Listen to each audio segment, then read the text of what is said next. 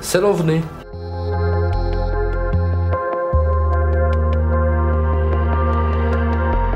Dans les calendriers de l'OVNI que nous avons déjà fait sur la vague de 54 et l'observation massive de 90, nous faisons généralement un petit tour chez les militaires.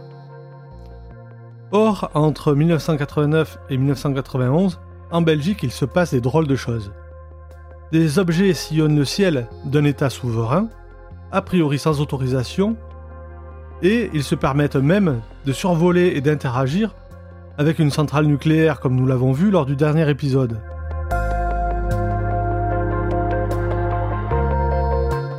Le gouvernement et l'armée n'ont donc d'autre choix que de s'intéresser au phénomène et d'essayer de trouver des réponses pour rassurer la population.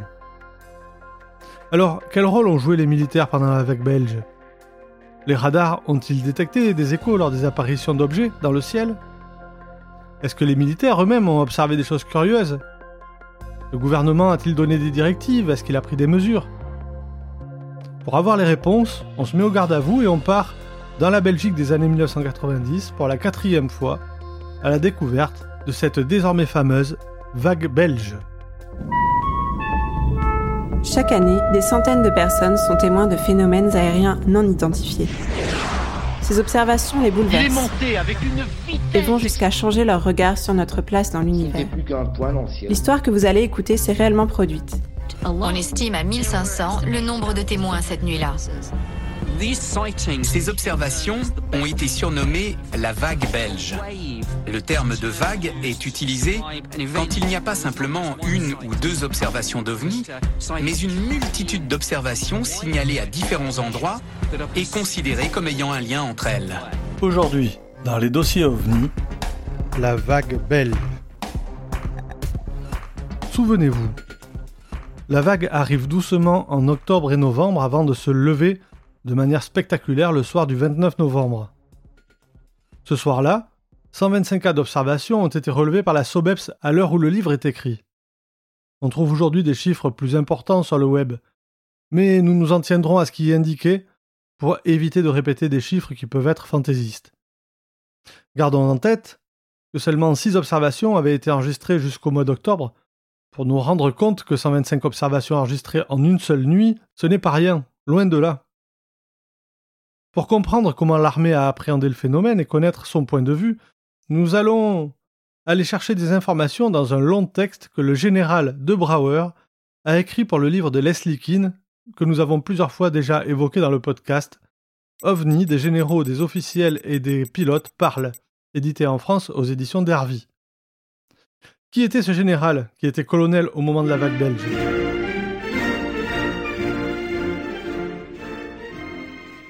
Eh bien, il a commencé sa carrière comme pilote de chasse dans l'armée de l'air belge, puis il est affecté à la branche de planification stratégique de l'OTAN en 1983 comme colonel. En 1989, il devient chef de la division opération de l'état-major de l'air. Il finira sa carrière comme consultant aux Nations Unies pour améliorer la réponse logistique de l'ONU dans des situations d'urgence. Mais lors de la vague belge, il est chargé de suivre cette affaire par le ministre de la Défense Guy Combes. Pour l'instant, les membres de la SOBEPS ignorent son existence.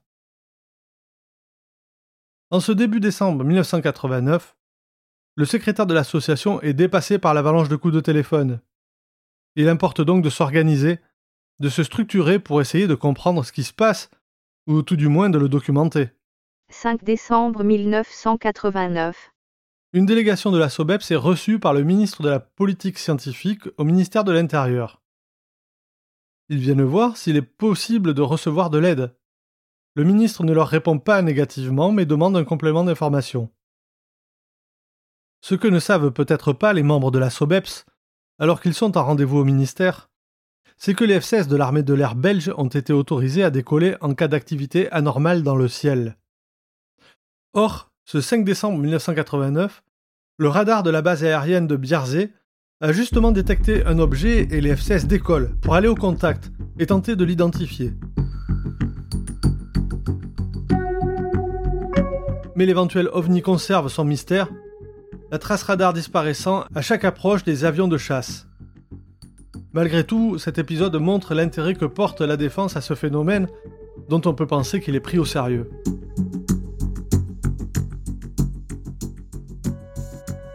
Le général de Brouwer confirme cet intérêt dans le texte qu'il a écrit pour Leslie Keane. Il dit Les événements du 29 novembre ont eu une large couverture médiatique, et naturellement, l'armée de l'air a été assaillie de questions. Les questions étaient adressées au ministre de la Défense belge, mais parvenaient finalement sur mon bureau de chef des opérations de l'état-major. Il rajoute L'armée de l'air a essayé d'identifier l'intrus ou les intrus supposés. Nous avons vérifié les enregistrements radar pour le 29 novembre, mais rien de spécial n'avait été enregistré. Il pose également la question de la possibilité de survol par des engins furtifs à l'ambassade américaine. Celle-ci lui répond qu'aucun prototype ni avion furtif n'avait volé au-dessus de la Belgique.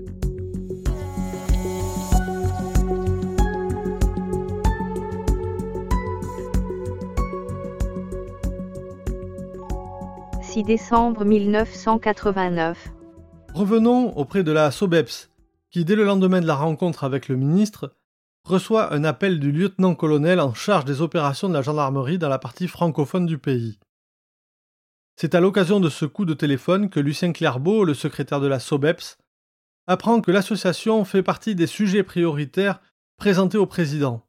Il veut donc en savoir plus sur l'association et ses activités. Cet appel confirme l'intérêt que le pouvoir porte à ces observations et bien sûr, on peut imaginer qu'il est important pour le gouvernement de se renseigner sur la seule structure qui s'intéresse de près à ce phénomène qui sème le trouble dans le pays. 11 décembre 1989. La SOBEPS finit par obtenir un rendez-vous avec l'état-major de la gendarmerie la matinée du 11 décembre. Un accord est trouvé avec la gendarmerie et l'ordre part dans toutes les casernes de faire remonter à la SOBEPS les dépositions des témoins. Cette soirée, nous l'avons déjà vu, est exceptionnel par son nombre d'observations et leur cohérence. Un témoignage n'allait pas passer inaperçu puisqu'il vient d'un lieutenant-colonel de l'armée belge, M. André Hamon. Alors que ce dernier est en voiture, en route pour la gare, avec sa femme, il aperçoit à 200 mètres d'altitude dans le ciel des panneaux lumineux sous lesquels se trouve un gyrophare rouge. À une bifurcation, il se rend compte que les panneaux les suivent à 50 ou 60 km/h en restant derrière le véhicule. Il s'arrête alors sur le point culminant de la route pour observer ses lumières. Son épouse ouvre les fenêtres du véhicule. L'ovni les double lentement, conservant son cap, puis d'un coup change de direction et vient droit sur eux. Le lieutenant-colonel explique qu'à ce moment-là, une angoisse le saisit, et sa femme paniquée lui demande de partir, ils se sentent menacés par cette énorme masse lumineuse. Il redémarre donc et repart en gardant un œil sur l'engin qui allume trois phares de lumière blanche moins intenses qui forment un triangle au centre duquel se trouve le gyrophare. Il explique que la manœuvre faite par l'engin est lente et majestueuse. Le virage qu'il fait est tellement court qu'aucun avion ne pourrait l'effectuer. Puis les points lumineux disparaissent et seul le gyrophare reste visible pendant que l'ovni s'éloigne. Lors de l'enquête, il précise certains détails. L'observation a duré plusieurs minutes, pendant lesquelles je n'ai entendu aucun bruit, quoique je tendis l'oreille. La lune se trouvait à l'opposé de l'observation et aurait dû éclairer. Je n'ai perçu aucun reflet et je n'ai pas eu l'impression de masse. Alors que l'objet est passé devant le bois, il changea sa course sans que je puisse me rappeler comment et un phare très lumineux, deux fois le diamètre de la Lune, fut dirigé dans notre direction, plus bas que la cime des arbres derrière, et l'intensité augmenta. Mon épouse prit peur et me dit Démarre J'étais aussi gagné par une certaine angoisse face à une attitude que je jugeais agressive. Ma voiture démarra sans problème. C'est alors que l'objet a effectué une manœuvre en vol cabré, et que je vis distinctement trois lumières blanches disposées en triangle, en ascension oblique vers la droite. La plus forte dirigée vers le ciel, et la lumière rouge au milieu du triangle, d'un diamètre apparent deux ou trois fois plus grand que les deux lumières de la base, tandis que la lumière supérieure avait une intensité trois à quatre fois plus puissante que les deux autres. Il y avait une dimension de 6 à 10 mètres entre les lumières. L'objet a repris son assiette, lumière rouge en dessous, et a rapidement disparu en direction du sud. Je suis allé chercher mon fils à la gare de Jean-Blou. Nous étions de retour à la maison à 19h05. Le lendemain, j'ai filmé la Lune avec ma caméra vidéo pour vérifier son fonctionnement de nuit. Et je suis allé plusieurs soirs de suite à la même place, en vain. Après hésitation, peur du ridicule, j'ai adressé une note au cabinet du ministre de la Défense nationale relatant les faits. Pour moi, c'est clair. Il ne s'agissait pas d'un AWACS, ni d'un ULM, ni d'un hélicoptère, ni d'un hologramme. 14 décembre 1989. Dans le journal La Dernière Heure, une entrevue avec un militaire confirme l'intérêt de l'armée pour ces phénomènes. On y apprend qu'un officier a expressément été chargé de mener une enquête fouillée sur les curieuses apparitions d'objets volants non identifiés, aperçus par plusieurs témoins un peu partout dans le pays. Cet officier est âgé de 45 ans, possède le grade de major, est un spécialiste radar et un grand connaisseur du trafic aérien et des phénomènes météo. Lors de son entretien, il a voulu rester anonyme.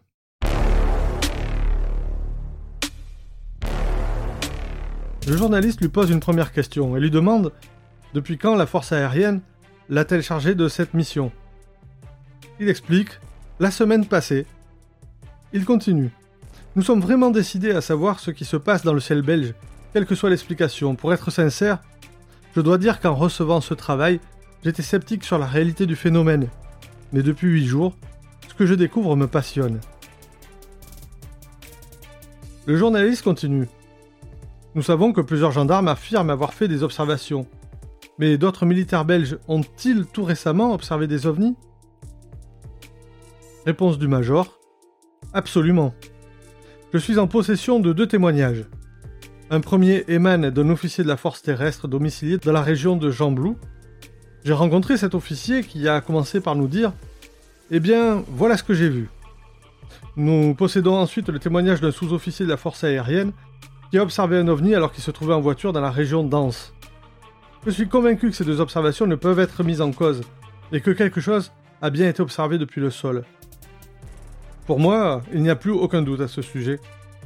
Le journaliste demande est-ce que des observations ont été faites par des radars militaires? Réponse du Major. À cette question, je réponds que rien n'est établi. Et que si des échos sont parfois apparus sur les écrans radars de Glon, il s'agit très vraisemblablement d'échos fantômes, dus à des phénomènes classiques d'inversion de température. Parfois, les ordinateurs réagissent de façon très curieuse. Le journaliste toujours lui pose une nouvelle question. Retrouvez-vous des constantes parmi ces observations? Le major dit oui, et c'est précisément ce qui donne un poids supplémentaire à ces descriptions. On parle généralement d'un objet triangulaire, dont les contours ne sont pas toujours bien définis, qui n'émet aucun bruit et semble posséder un feu clignotant rouge à son milieu. Certains soupçonnent l'appareil AWACS, parfois basé à Biarzé. Je suis absolument formel pour exclure cette hypothèse, et c'est d'ailleurs une des raisons pour lesquelles nous nous intéressons aux témoignages d'origine militaire, compris les observations faites par les gendarmes. Les militaires qui ont vu un ovni savent ce qu'est un AWACS. Ils m'ont affirmé que ce qu'ils avaient vu n'avait rien à voir avec cet appareil. Pour la force aérienne, c'est clair, la piste AWACS est une piste que l'on peut oublier. En fait, pour l'instant, nous avons des témoignages et nous savons que ces témoignages sont crédibles. Et nous n'avons pas le moindre début d'explication.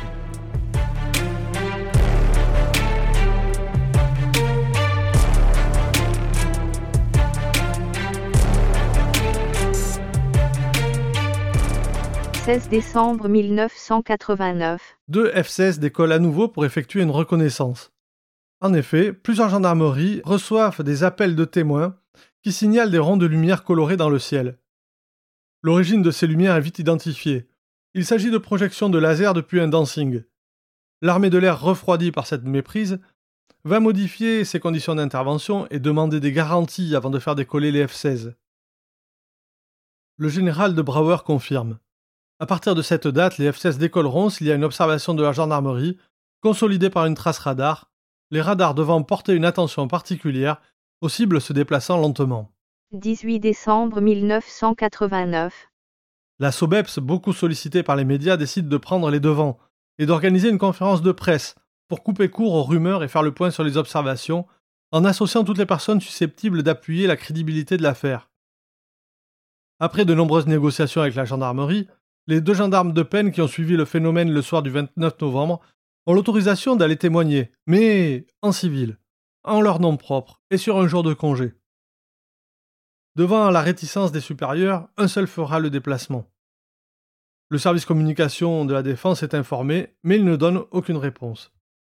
Pourtant, ce soir-là, trois représentants de l'état-major se présentent à la conférence de presse dont le colonel de Brauer qui va devenir l'interlocuteur privilégié de la SOBEPS.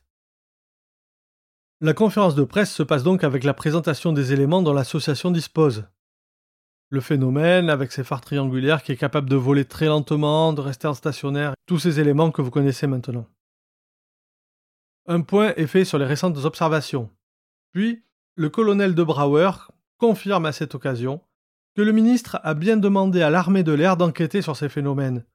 Il rejette l'hypothèse du F-117, l'avion furtif américain, car aucune autorisation de vol n'a été déposée et cet avion n'est pas capable de voler en stationnaire. Il rejette également l'hypothèse de drones, et oui, ça existait apparemment déjà, qui ne peuvent pas voler en dessous de 60 km/h. La SOBEPS est rassurée de voir que l'affaire est prise au sérieux. 21 décembre 1989. trois jours plus tard, le cabinet du ministre Guy Com fait circuler un communiqué. En voici le contenu. En réponse à une question orale de monsieur le député Charles Janssen, relative au phénomène ovni observé depuis plusieurs semaines dans l'espace aérien belge, le ministre de la Défense nationale, M. Guy Com, a précisé ce 21 décembre que l'enquête menée par la force aérienne permet de tirer les conclusions suivantes. Les observations visuelles rapportées à la gendarmerie par les témoins ne correspondent pas à certaines observations d'écho radar effectuées par les centres de contrôle de systèmes de défense aérienne. Il n'y a donc pas de corrélation entre ces différentes observations. Le 5 décembre dernier, les pilotes des F-16 de Beauchevin rentrent de mission sans avoir observé aucune présence dans l'espace aux endroits incriminés. Cela permet d'accréditer la thèse d'écho-radar parasite, due probablement au phénomène météorologique d'inversion thermique. Au moment où les témoignages ont été recueillis par l'état-major de la force aérienne, il n'y avait pas d'avion radar AWACS dans l'espace aérien belge.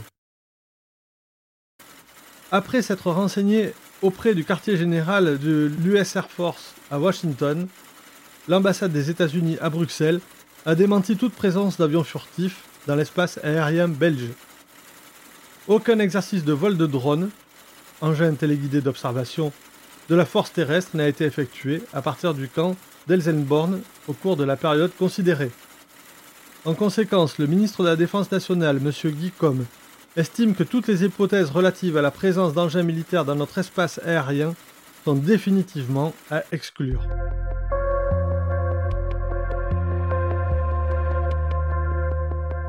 10 janvier 1990. L'armée de l'air invite la SOBEPS à visiter les installations radar de la base OTAN de Glon. Les militaires expliquent le fonctionnement du CRC, Control Reporting Center pour la défense nationale et dans le cadre de l'OTAN. C'est ainsi qu'on apprend que la base de Glon a pour mission la détection et le suivi de tout aéronef survolant le ciel belge, l'identification en termes d'appareils amis ou ennemis, l'interception et éventuellement la destruction en cas d'identification hostile. La SOBEPS fait une demande au ministre. Les enquêteurs désirent consulter les enregistrements radar, voir si rien n'aurait échappé aux militaires. L'autorisation est accordée par le cabinet ministériel de consulter 5 enregistrements de leur choix et il confirme à la SOBEPS la volonté de transparence et de coopération de l'armée de l'air. Le soir du 12 mars 90 vont se dérouler les nombreuses observations dont nous avons déjà parlé lors du dernier podcast. Nuit du 30 au 31 mars 1990. Des lumières étranges sont observées par plusieurs policiers. Et deux stations radar confirment il y a quelque chose ressemblant à un objet dans le ciel.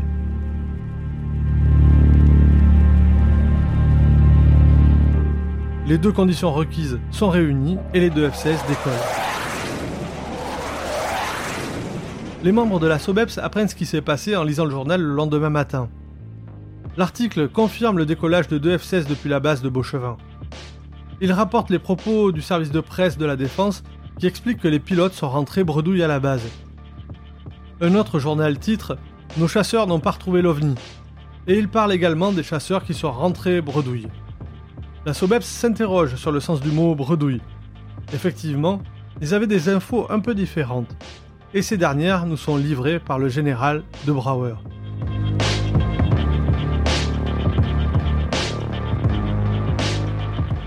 Selon ce dernier, les pilotes, une fois en vol, ont essayé d'intercepter les appareils supposés et ont enregistré des cibles sur leur radar qui se comportaient de manière inhabituelle, parcourant de grandes distances en quelques secondes et accélérant au-delà des capacités technologiques humaines. Seul problème, ils n'ont pu à aucun moment établir un contact visuel, et ce genre de retour radar peut être provoqué par des interférences électromagnétiques. Par conséquent, l'armée de l'air conclut que les indices ne sont pas suffisants pour prouver que les appareils étaient dans le ciel ce soir-là. Euh, on a eu des concordances entre les observations radar sol et les observations radar des avions de chasse euh, qui se sont passées en même temps avec les observations euh, visuelles au sol.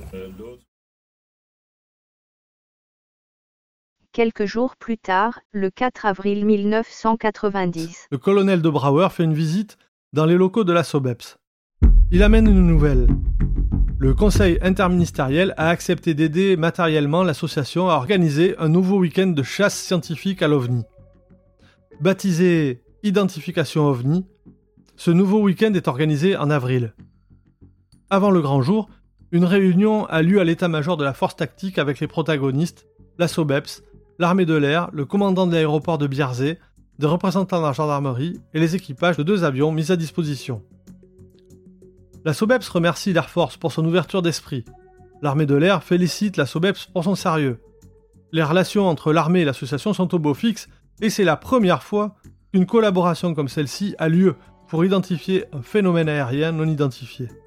Cette collaboration ouverte et publique des militaires avec un organisme intéressé aux ovnis est une première mondiale. Le 13 avril, tout est donc en place pour ce deuxième week-end de track. Dans le hall de l'aéroport de Bierzé se bousculent les journalistes venus de Belgique, des Pays-Bas, d'Allemagne, de France, d'Italie, de Suède et même la télévision soviétique.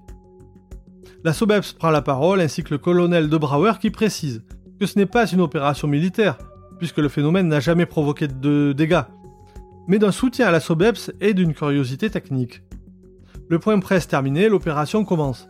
Deux lignes téléphoniques sont ouvertes, une dizaine d'équipes mobiles sillonnent la région et des centaines d'observateurs scrutent le ciel. La première nuit, le temps est couvert et froid, avec quelques averses. Les équipes scrutent, le téléphone sonne quelquefois, mais pour signaler des phénomènes non confirmés, et les avions restent au sol.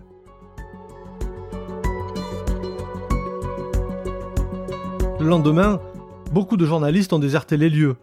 Et quand l'opération redémarre à 19h, tout est très calme, et une certaine torpeur s'empare de tout le monde. Quand soudain, vers 21h30, le téléphone se met à sonner, et les lignes sont vite saturées d'appels. Deux nouvelles lignes téléphoniques sont ouvertes en plus, et suffisent à peine à contenir le flot des appels, dont cinq gendarmeries qui téléphonent simultanément.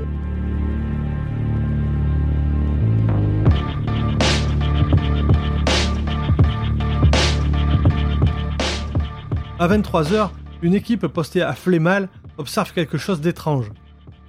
Dans cette équipe se trouve Stanny Box, que nous avons déjà croisé lors du dernier épisode, mais également Joël Ménard, le directeur du magazine français Lumière dans la nuit, bien connu des ufologues, qui avait fait spécialement le voyage avec un caméscope très récemment acquis.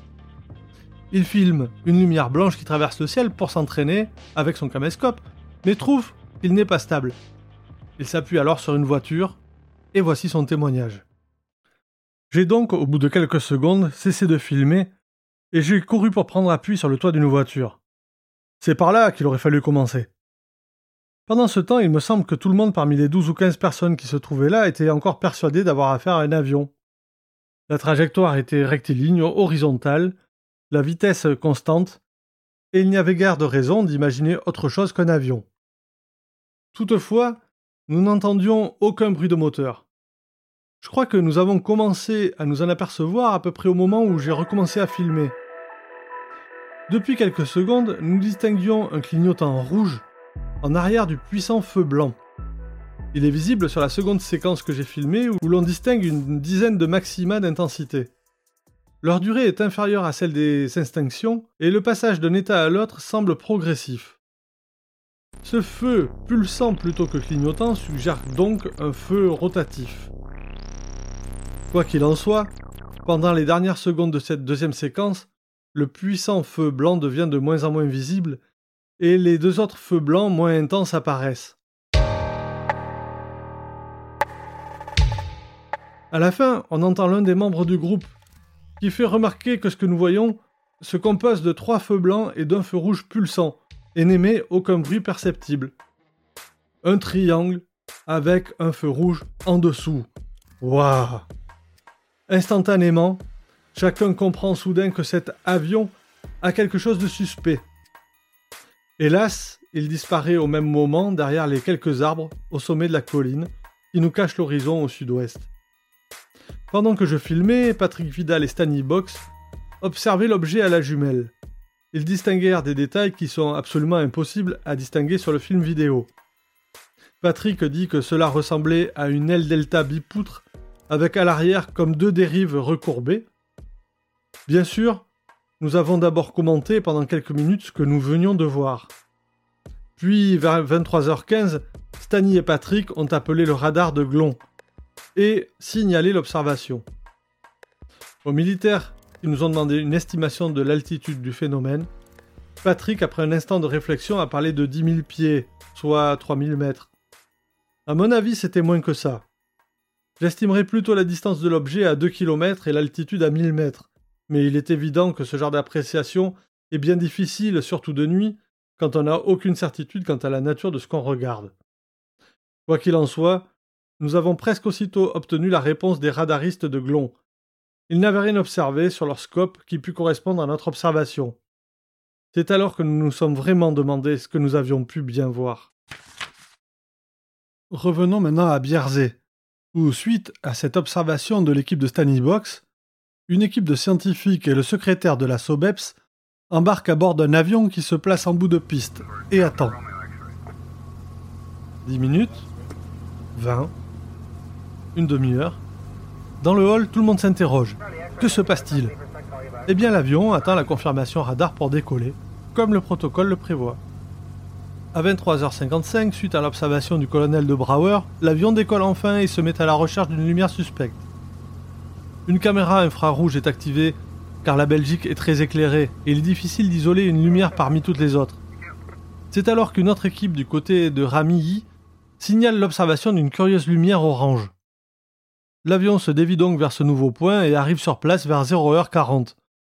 Il tourne plusieurs fois mais ne constate rien si ce n'est plusieurs flashs de lumière et retournent à Biarzé où ils sont surpris de constater que les journalistes ont refait leur apparition en masse dans le hall.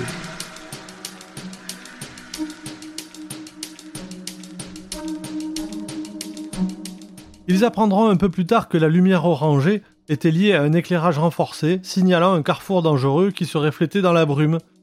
Et les flashs observés étaient produits par l'équipe au sol qui se signalait à l'avion pour le guider. Les deux autres soirées d'observation une ambiance particulière se crée autour de Bierzé. Le hall se remplit de badauds et de caméras.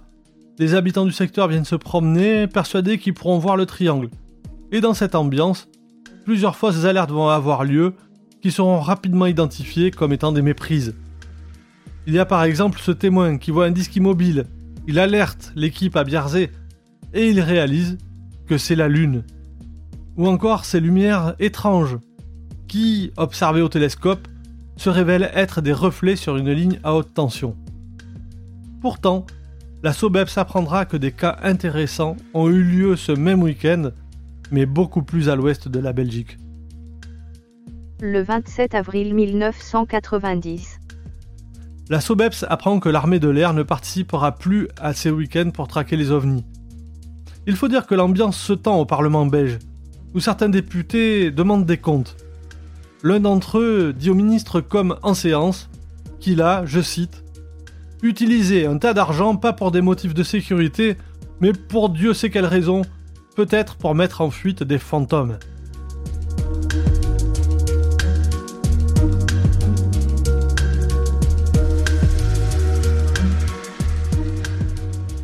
Juillet 1990. L'armée de l'air reviendra sur les traces radars enregistrées par les F-16 du 30 au 31 mars pour couper court aux rumeurs d'incompétence de l'armée de l'air belge. Dans la nuit du 30 au 31 mars, quelque chose d'étrange s'est produit. Nous avons envoyé des avions et finalement, les pilotes n'ont euh, rien constaté visuellement. Mais ils ont quand même fait des détections radar. Le colonel de Brouwer explique que les F-16 n'ont à aucun moment pu s'approcher à moins de 7 km du phénomène. Et les instruments de bord ont été dépassés, notamment dans la mesure des accélérations du phénomène, qui passait de 240 à 1890 km/h et dégringolait de 3000 à moins de 1400 mètres. Il a été observé et suivi jusqu'à Bierzé, où les radars le perdent. Et de Brouwer de préciser Quand je dis perdu, cela signifie que l'objet se déplace à une vitesse si grande que le radar ne le reconnaît plus comme étant un avion. Il termine sa conférence de presse en déclarant La force aérienne ne peut identifier ni la nature, ni l'origine, ni les intentions du phénomène observé.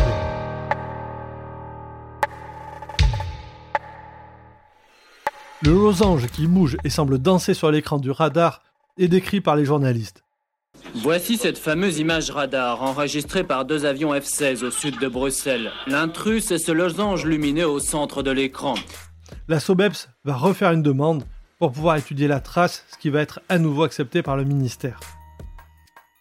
Le général de Brouwer explique dans le livre de Leslie Keane qu'aucune priorité ne lui avait été donnée à l'époque par le gouvernement pour suivre les événements en cours. Aucun incident menaçant n'ayant été signalé.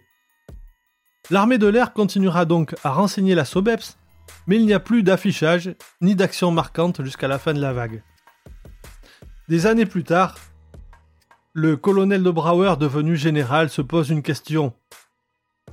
La très grande majorité des responsables militaires refusent presque automatiquement toute responsabilité d'enquêter sur les observations de Pan, car cela ne figure pas dans leur cadre de référence. Mais si ces appareils avaient eu des intentions plus agressives Qui aurait été responsable si des incidents avaient eu lieu? La politique de l'autruche des militaires est-elle la bonne? Il conclut en disant Il n'y a qu'une seule solution. Dire la vérité. L'armée de l'air n'a pu déterminer l'origine des objets, pourtant vus par des milliers de gens.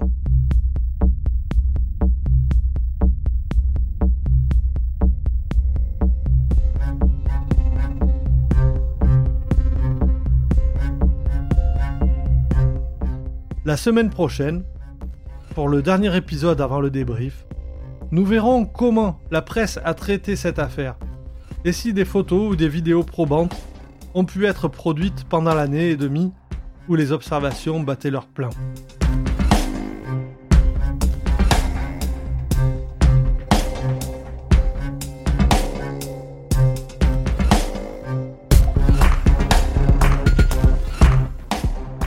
Est temps maintenant de refermer ce dossier spécial des calendriers de l'OVNI. N'hésitez pas à venir réagir sur Facebook ou encore sur Twitter.